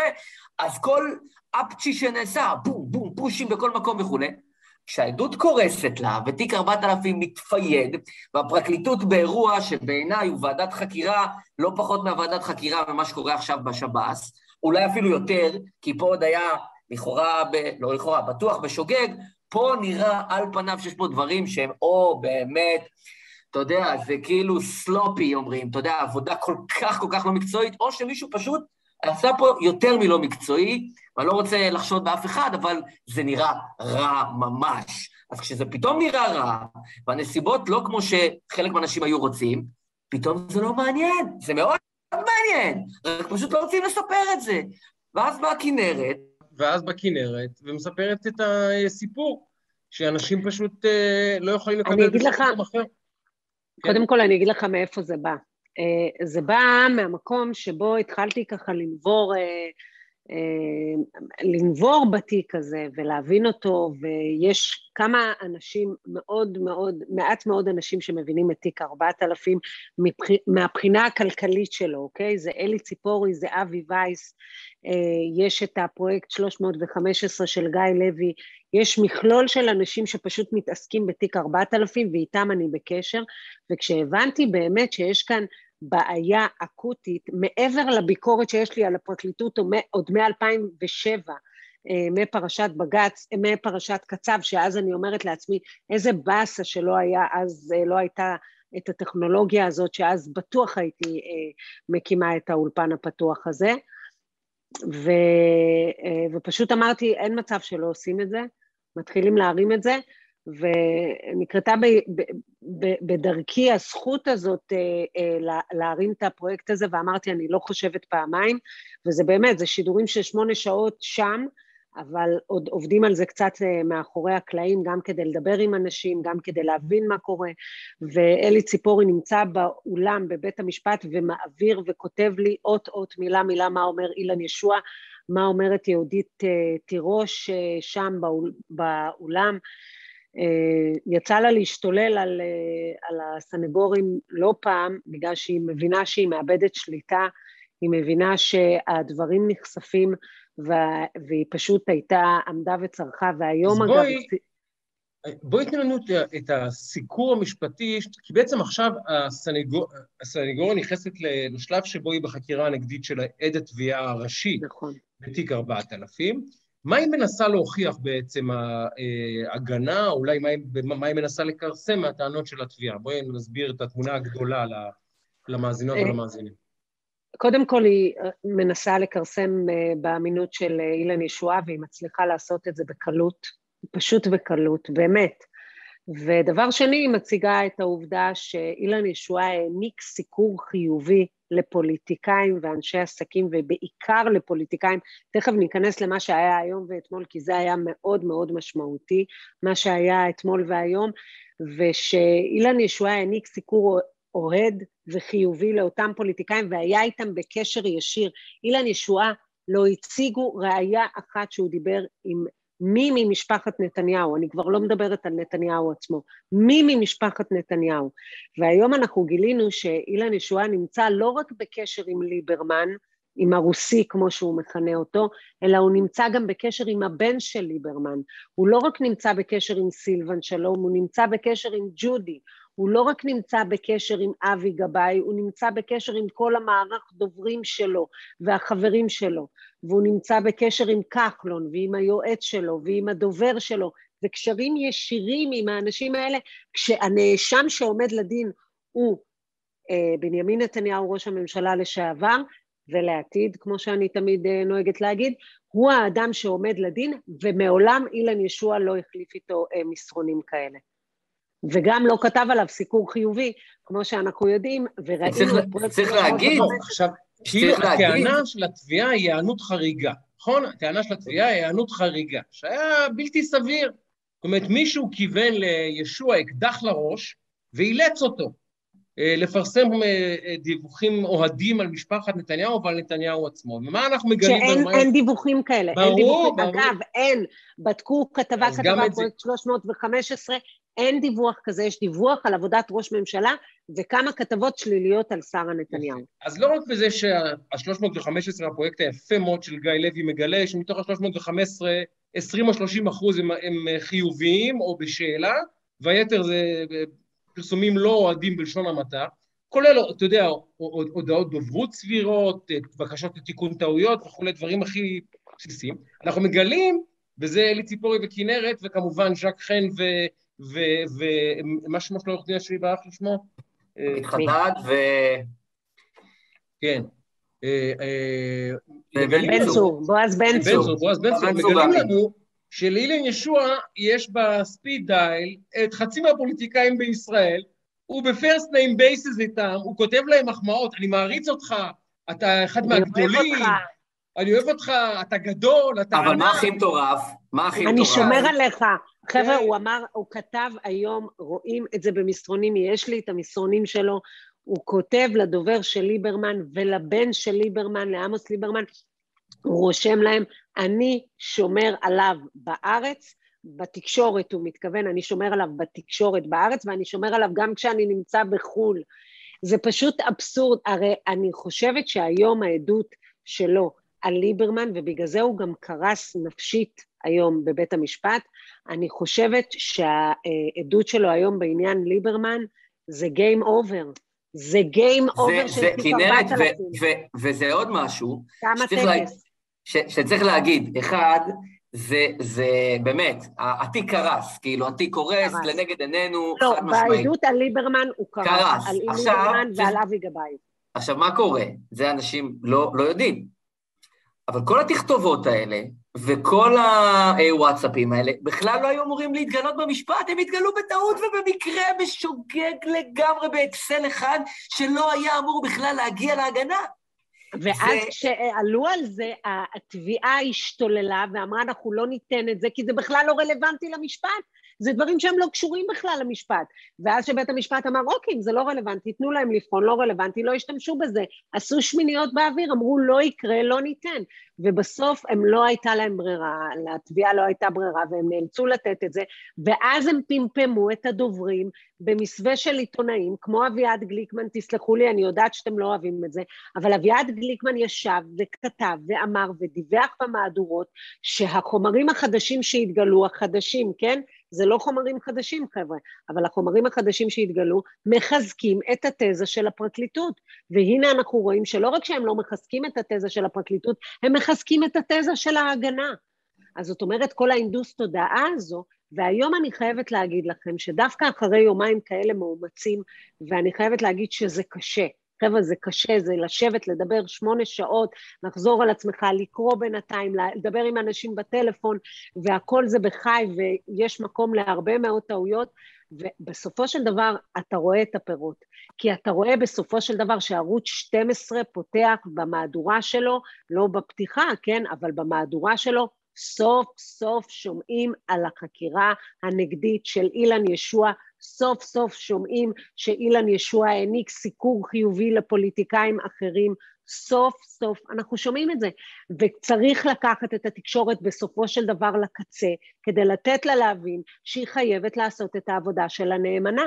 אי אפשר להתחמק מזה. חבר'ה, כשאנחנו מסתכלים על תיק 4000 ואנחנו רואים Game Over או התיק קרס או זהו, אנחנו מבינים שיש כאן איזושהי בעיה מאוד מאוד רצינית שאם יהיה לנו זמן נדבר עליה, אנחנו למעשה מדברים לא על התיק של בנימין נתניהו, אנחנו מדברים על התיק שלנו, אזרחי מדינת ישראל, מול הפרקליטות. מי זו הפרקליטות? הפרקליטות זה אחד מעמודי התווך שלנו במדינה הדמוקרטית הזו. אם הפרקליטות לא תפעל ביושרה, אם הפרקליטות לא תפעל במקצועיות, אם הפרקליטות תהפוך להיות סניף פוליטי, אם היא תעשה הפיכה פוליטית בכלים משפטיים ששייכים לנו, הציבור, איבדנו את הדמוקרטיה. איבדנו את הדמוקרטיה. גם אנשים שלא רוצים שבנימין נתניהו יהיה ראש ממשלה, יתכבדו, אני מכבדת את דעתם, יתכבדו ויצביעו בקלפי. הם לא יצביעו באמצעות זה שהפרקליטות תחליט להגיש כתב אישום כזה חאפרי וכזה שקרי נגד ראש ממשלה בעבירות של שוחד. זה לא יכול להיות. עכשיו עוד צפויים כמה וכמה עשרות עדים לעלות על הדוכן, גם של התביעה וגם של ההגנה. אה, ביניהם שני עדי מדינה, מר חפץ ומר פילבר. יכול להיות שיעלה מר חפץ ויגיד, נתניהו כיוון לי אקדח לראש ואמר לי, תצלצל לישוע שיוריד את התמונה הזאת. יכול להיות שנשמע את זה. פתח סוגריים, שלפי מה שאני שומע, ערוץ 13 שילמו לו מאות אלפי שקלים, כדי שיהיה עכשיו בתחקיר, כתבה, whatever, של רביב דרוקר. מאות אלפי שקלים, מתי אתה זוכר פעם שעברה, מה זה הקלטת של רצח רבין? אני לא זוכר ששילמו סכומים, בטח לא סכומים כאלה, לאדם. עכשיו, כשמשלמים לך כל כך הרבה כסף, איך אתה גם יכול להיות... לא משנה. אז זה מה שקורה ברקע, צריך לשלם מאות אלפי שקלים כדי ש... רק נוסיף שחברת החדשות של ערוץ 13 היא החברה הכי הפסדית מכל חברות החדשות בי פאר. היא מדממת כסף, היא אה, כל חודשיים מבצעת קיצוצים, אין להם שם כסף לסוכר במכונת קפה, אבל כסף לשלם... והמנכ"ל הנוכחי שלה הוא עת תביעה בתיק 4000, באחד מהתיקים. מפרגן. אבל באמת, השאלה היא, יכול להיות שבית המשפט יגיד, אוקיי, אז ישוע הוא כנראה שקרן פתולוגי, וכל מה שהוא אמר זה כנראה בוקי סרוקי אחד גדול, אבל השתכנענו כי מר חפץ הציג אה, ראיות מעניינות, ומר פילבר אולי הצליח כן לערער את אה, חשדנו. יש סיכוי ש... הם יצליחו לייצר יחד עם עדים נוספים תמונת מציאות שכן תשרת את הנרטיב שהפרקליטות רוצה לספר?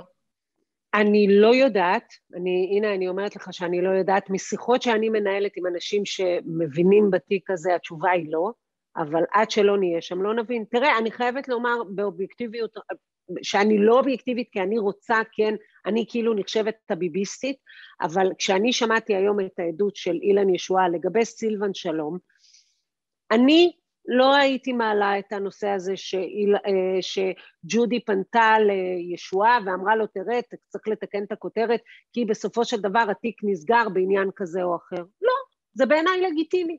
זה בעיניי לגיטימי, שי ונדב. לא רואה פה סיקור חיובי, לא יודעת, לא, לא התרגשתי מזה, לא נפלתי מהרגליים, לא, לא מעניין זה, אותי זה גם. זה ניסיון לחתור תחת הטענה של היענות חריגה, כי בעצם אתה מראה אגב, גם אבי משולם, אני מצטט אותו כי הוא כתב את זה בעצמו בטוויטר, אמר, עזבו אה, ליברמן, אה, נתניהו וזה, תנסו נאור ציון ומנהל המסעדה של קפה איטליה. אלה צלצלו לישוע וגרמו לו להוריד הודעות.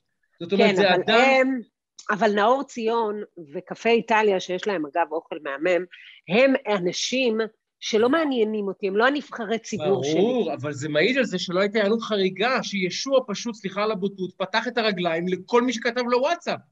מחנופה ומשקר, אתם לא מבינים, בלי, בלי אתם גבולות. קוראים, אתם קוראים את הוואטסאפים שלו? תני משהו, כנרת, תני משהו שהסתכלת ואמרת, וואו. זה, זה עשרות מיילים אה, ועשרות אה, זה. אה, לדוגמה, השיחות שלו עם מיכל קליין, ראש דסק החדשות בוואלה. איך הוא רודה בה ואיך הוא אומר לה, אני אגיד לך ואת תורידי את התמונה של ליברמן, שליברמן הצטלם ביום שהיה פיגוע, יוצא ממסיבה ויוצא אה, אה, ממסיבה ומצטלם עם שתי אה, בחורות מצודדות וצעירות כשבחוץ מתחולל פיגוע.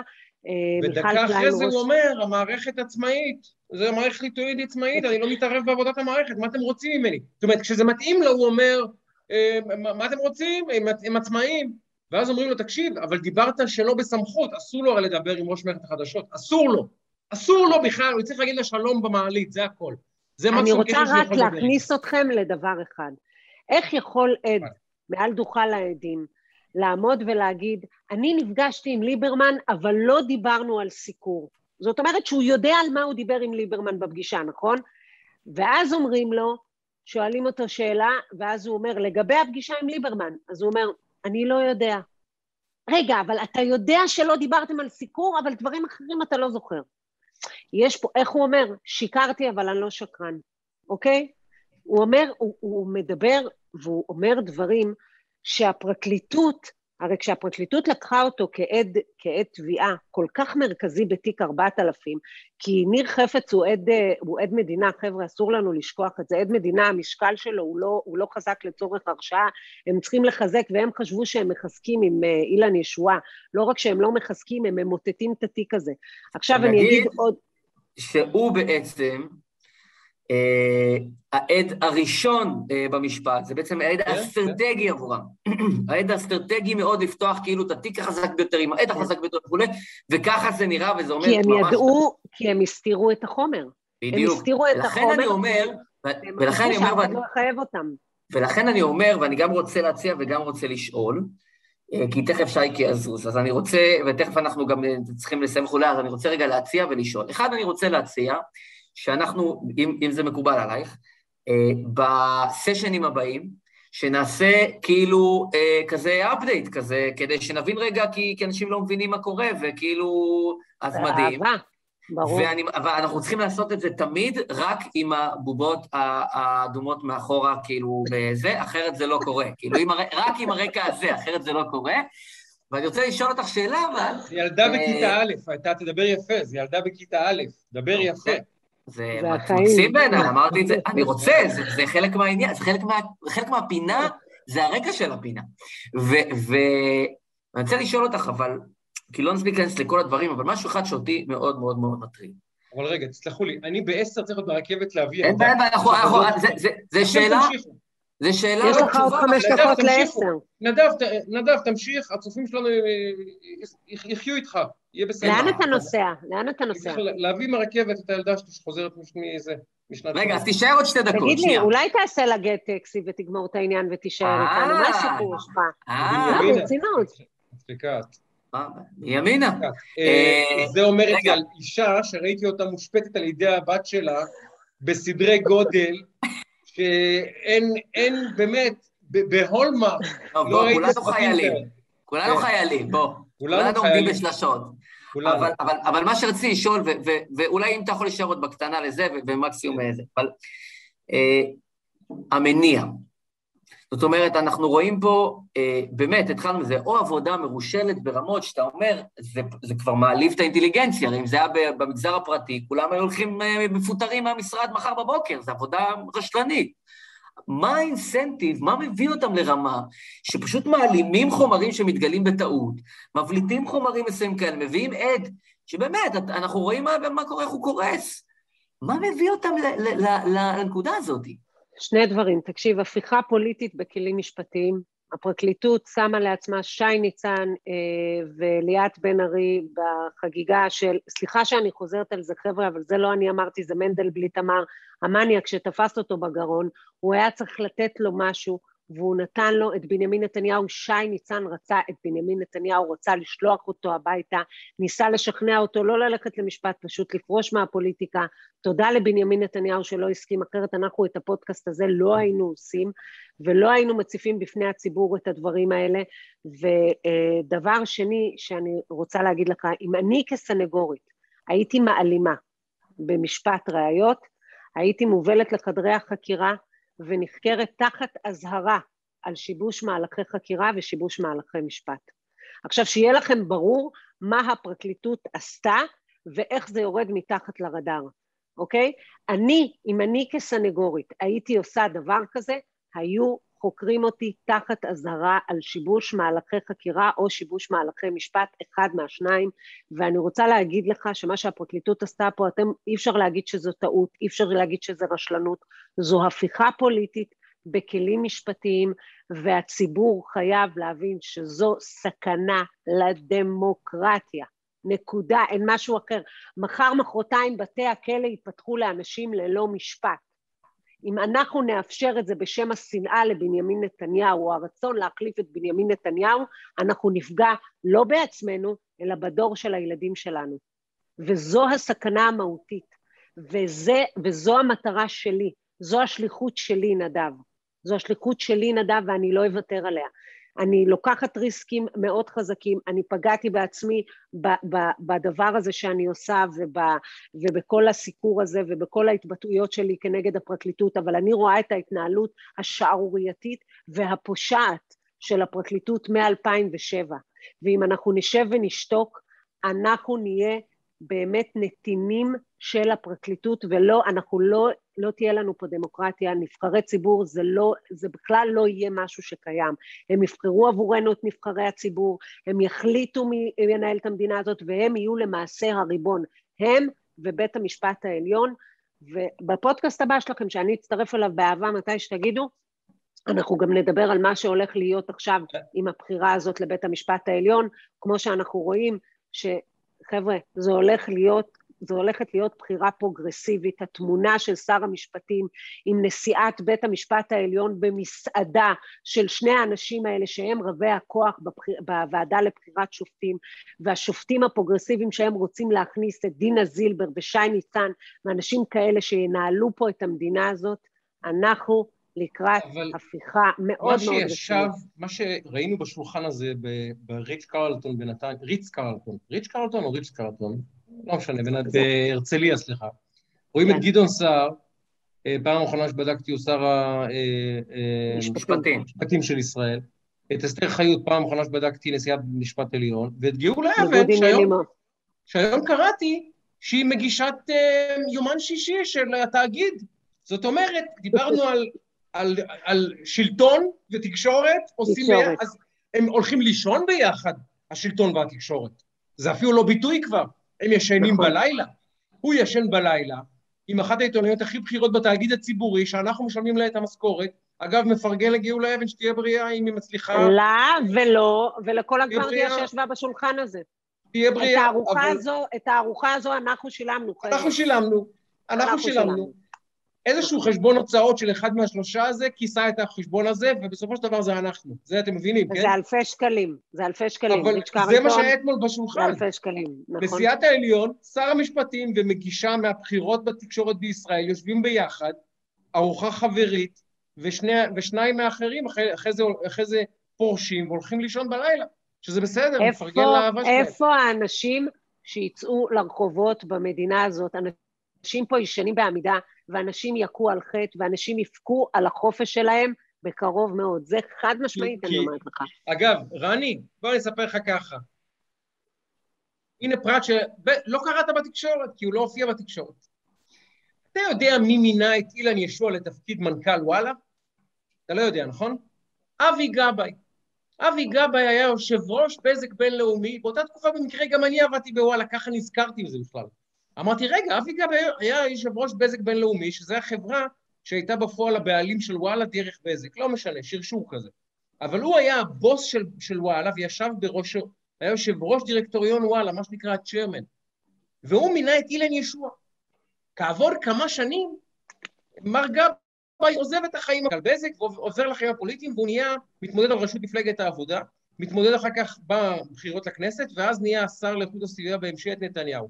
במהלך השלוש שנים הללו הוא מקבל, אני, אני, אני, אני רוצה שתתרכז במספר הזה, 530 פרסומים חיוביים, אוקיי? נתניהו... בשלוש שנים.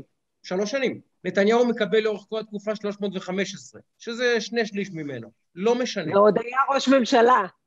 אבל תשים לב, תשים לב, האיש הזה מינה אותו נתן לו את החוזה שהפך את אילן ישוע לאדם עשיר מאוד, מאוד, מאוד, מאוד, עשרות מיליוני שקלים הוא יצא מוואלה, ואחרי שהוא יוצא לחיים הפוליטיים, ישוע אומר לו, יש, יש, יש אגב אה, מסרונים, עליי אחי, עליי, אני דואג, ל, אני דואג לרבי, אל תדאג, אל תדאג סחבק, אילן ישוע מטפל בך. עכשיו, ישוע לא נחקר... הוא מצוות, הוא מצוות את ראש דסק החדשות. הוא לוקח את מיכל קליין, אומר לה, אה, הייתה כתבה לא אוהדת על אה, אבי גבאי, זה מופיע, זה, זה, זה, זה, זה כעדות. זה מטורף.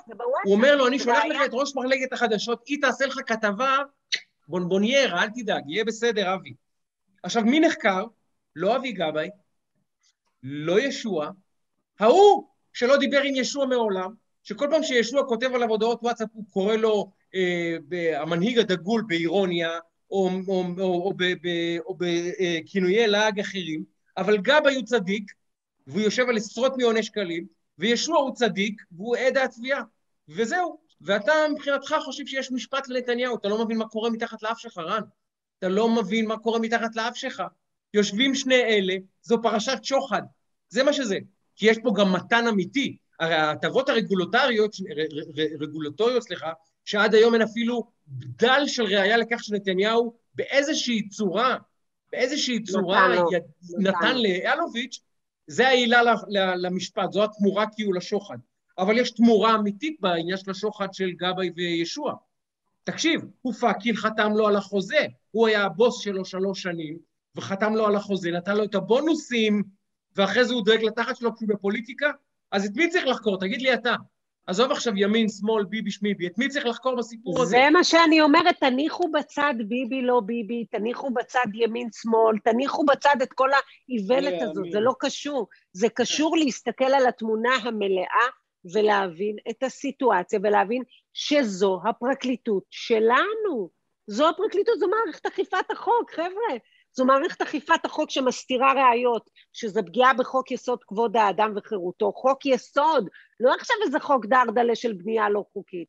זו המערכת שלנו שמשבשת הליכי משפט, שמשבשת הליכי חקירה, ש, ש, שפשוט מאוד עושה פה הפיכה, ש, שמדבר, שגורמת לעיתונאים שאמורים להיות ה, מה שנקרא לטהר לנו את כל, את כל המציאות, להביא לנו את המציאות המשפטית כמו שהיא, הם הופכים עיתונאים לדוברים, הם, הם, הם השתגעו לגמרי. ואנחנו השתגענו עוד יותר לגמרי, שאנחנו יושבים בצד ואומרים, זה כן ביבי, לא ביבי, זה כן ביבי, לא ביבי, זה כן כנרת, לא כנרת, זה כן שי, לא שי, זה כן. נדב, לא נדב. זה מה שזה. זה לא קשור לכן ביבי, לא ביבי. ביבי אוקיי. היום שם את המפתחות, נוסע לארצות הברית, הוא מתקבל שם כמו, אה, כמו, אה, לא יודעת מה. בחברות מספיק שביבי ילך היום לחברה אחת, חבר'ה, חברה אחת, ויגיד שהוא יושב בדירקטוריון שלה. החבר, החברה הזאת מקפיצה את המניות שלך בטירוף. הוא צריך אותנו? הוא צריך אותנו, זה כן ביבי, לא ביבי? מה, השתגענו לגמרי? אנחנו החלקנו על השכל. עכשיו, ישוע שכותב מיוזמתו להרצוג, לליברמן, לסילבן, לאבי גבאי, מיוזמתו הוא כותב, אני דואג לך, אני שומר לך, אני זה, כשהוא מקבל בקשה מדובר של נתניהו, תשנה פה איזה כותרת או איזה משהו, אז הוא, הוא אה, אה, תופס את ראשו כאילו ש, שבאמת, כאילו שנשך, אה, נ, נ, אה, נחש הקיש אותו. זה איש שפתח את הרגליים מיוזמתו לפוליטיקאים שהוא קרוב אליהם כנראה יותר, או חושב שיש לו יכולת לייצר איתם דיאלוג, אבל כשהוא מתבקש לבצע את עבודתו פשוט, כן? ולדאוג שיהיה סיקור ש...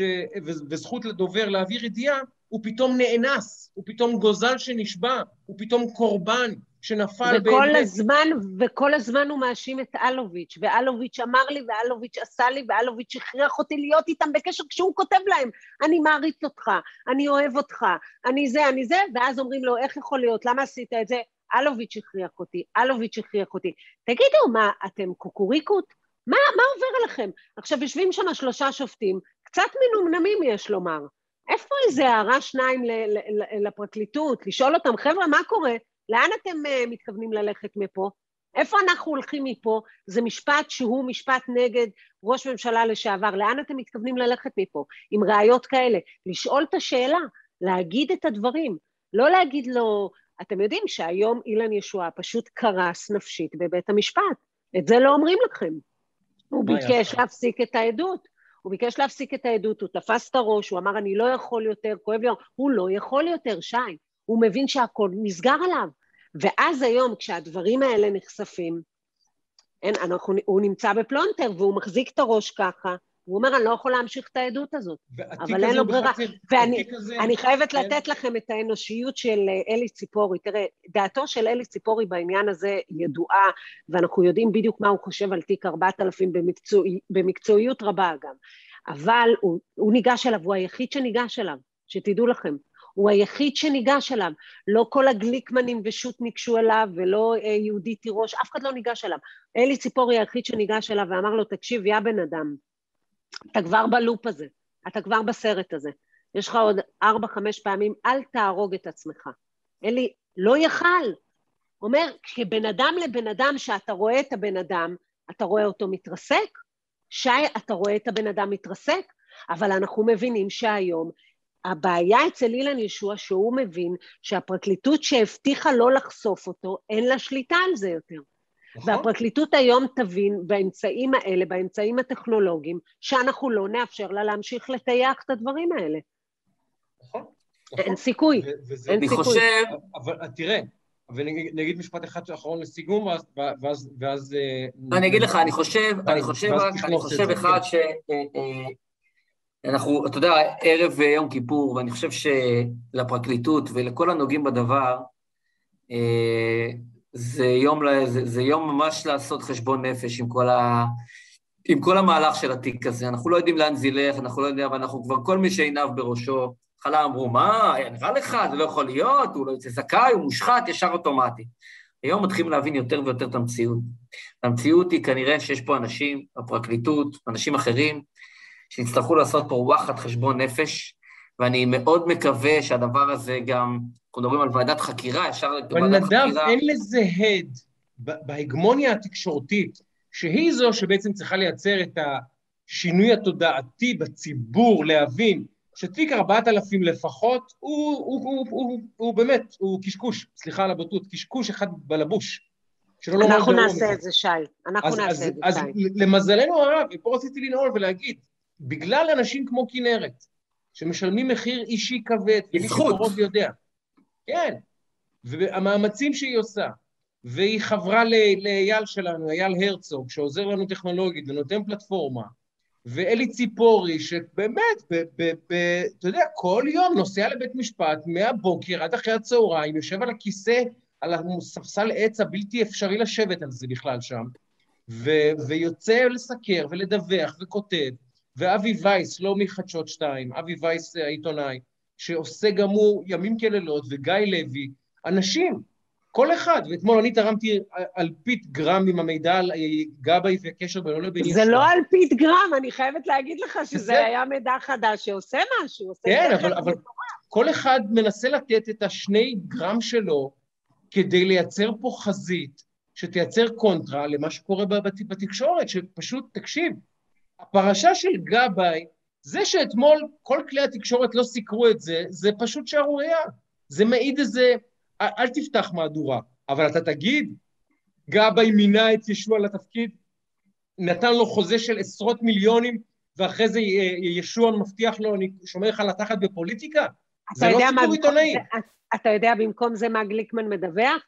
שלאילן ישוע אין בכלל אה, יכולת להעיד על, ה, על הכתבות האלה, כי הוא לא חתום על הכתבות. אז עכשיו אני אומרת, איזה יופי, תודה רבה, פתרת את תיק 4000, כי אילן ישוע לא חתום על כתבה אחת בענייני נתניהו. אז אתה יכול להגיד, פתרת את זה. הנה, אבל היום, כשאני צפיתי בחדשות 12, הבנתי שיש פה, ואני מקווה, לפחות כך אני מקווה, שיש כאן שינוי ויש כאן דיווח על מה שקורה בתוך בית, אולם בית המשפט ועל הקשרים האלה, וחשוב רק להגיד דבר אחד, בעניין של כחלון אל תקלו ראש, אילן ישוע פונה לכחלון בוואטסאפ ומבקש ממנו תקציב, מבקש ממנו תקציב פרסום, כסף, אילן ישוע מרוויח כסף מכל שקל שנכנס לוואלה, מבקש ממנו את התקציב פרסום ובתמורה נותן לו סיקור חיובי. רציתם שוחד? קיבלתם את זה כתוב שחור על גבי לבן. עכשיו, נדב, אתה עובד עם יפעת חברת אה, בקרת מדיה, איך שקוראים להם, נכון? Mm-hmm. תספר, תספר למאזיננו מה זה 530 אייטמים אוהדים בוואלה בשווי כספי. האם זה מיליונים רבים של שקלים? ברור, ברור. תודה. תודה. תראו, יש גם תמורה, יש תמורה אמיתית שאפשר למדוד, שמקבל ישוע, יש לך שמקבל ישוע, נותן ישוע, מקבל גב ונותן גב, זה ממש... זה, זה קל, זה ברור וזה על השולחן, אבל דווקא אני רוצה לסיים עם הרוח האופטימית הזאת של כנרת, שמעלה פה את הדברים ומציפה אותם, וגם אה, נותנת פה את הקונטרה על מה שקורה במיינסטרים, בתקשורת המיינסטרים שמתעוררת לפי מה שאת אומרת, ואני גם אחר כך אחזור למהדורות, כי לא הספקתי קודם, אבל אני סקרן מאוד גם לרעיונות של בנט וגם לסיקור הזה, אה, ואני פשוט לא רוצה ששייקה יאחר.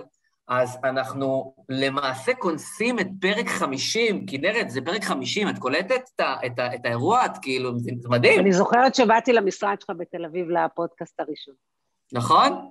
מדהים. מדהים, מדהים, מדהים. אז כיף אדיר שאת איתנו. ושייקה, תודה רבה רבה לך, ולרני הגדול שעושה פה פלאים תחת אה, אתגרים.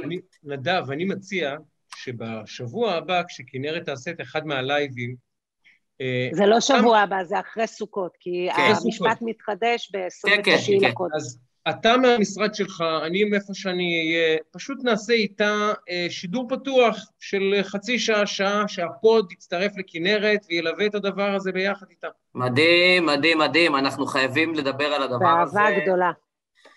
אה, וכנרת כפרה עלייך, ושייקה אלוף, ורני ה king של הפוד, ולכן ולכם, תודה ענקית ענקית. זה גם הזדמנות לבקש סליחה ומחילה אם פגענו בשוגג או במזיד, לא ניסינו, אבל אם זה קרה, זה בוודאי. אה, ולאחל חתימה טובה וצום קל לכל מי שצמה וצם. אה, באמת הזדמנות אה, להגיד תודה רבה, לא מובן מאליו שאתן ואתם עוקבות ועוקבים בפייסבוק וב... איפה לא? איפה בעצם לא? בכל מקום, עד אור עקיבא הם באים, עד... עד... לאן אתה נוסע? עד התחנת הרכבת של בנימינה. אין, לא רואים בעיניים. אז זה כיף אדיר, תודה רבה לכן ולכם. אה, ונאחל לכולם גמר אה, חתימה טובה.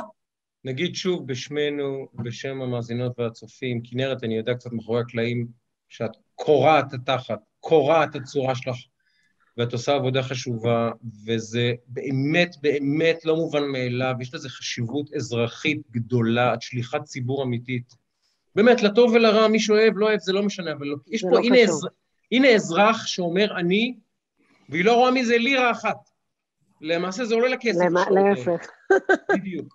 לא רואה מזה לירה, אבל זה חשוב לה מספיק. לשנות את החברה ולייצר פה, בכוח שלה, איזשהו שינוי במציאות, ואני רוצה להגיד לך כל הכבוד, באמת. אבל אני. אני רוצה שלא תתאכזבי, כנרת, אבל אחרי שעברנו פה לפני כמה שבועות על רשימת uh, זוכי פרס סוקולוב ב-20 שנה האחרונות, אל תבני על זה השנה. ברור שלא. אני לא. רוצה לאחל לכם אה, שנה מבורכת וטובה. תודה שאתם בחיים שלנו ושלי, וצום מועיל. אני אה, בעזרת השם בלי נדר כמובן אה, צמה ומתפללת והכול. אתפלל עליכם, מבקש מחילה כמובן אם חלילה פגעתי אה, במזיד. בכוונה לא הייתה לי כוונה, אבל לפעמים התעצבנתי על אנשים אז אמרתי עליהם כל מיני דברים. אה, אוהבת אתכם, שתהיה לכם שנה מבורכת, מחויכת, ואיך אני תמיד אומרת, שנצא שליליים לקורונה, אבל חיוביים לחיים, אמן. שכל אמן, הזמן יהיה. לנו רק טוב ובבריאות. אמן, אמן, אמן. אז עם הדברים המרגשים והנפלאים האלה, אנחנו סוכמים את שיחת רקע, פרק מספר 50, שהיה גם בלייב וגם כנרת בראשי, וגם וגם וגם, ואת כל הטוב הזה, אה, רני עוטף פה בצורה מרגשת במיוחד. שייקה, תודה רבה לך, תודה רבה לכם. שיחת רקע, פרק מספר 50. חתימה טובה, אה, בני. ישראל. חתימה טובה, בני. ישראל. ביי. ביי.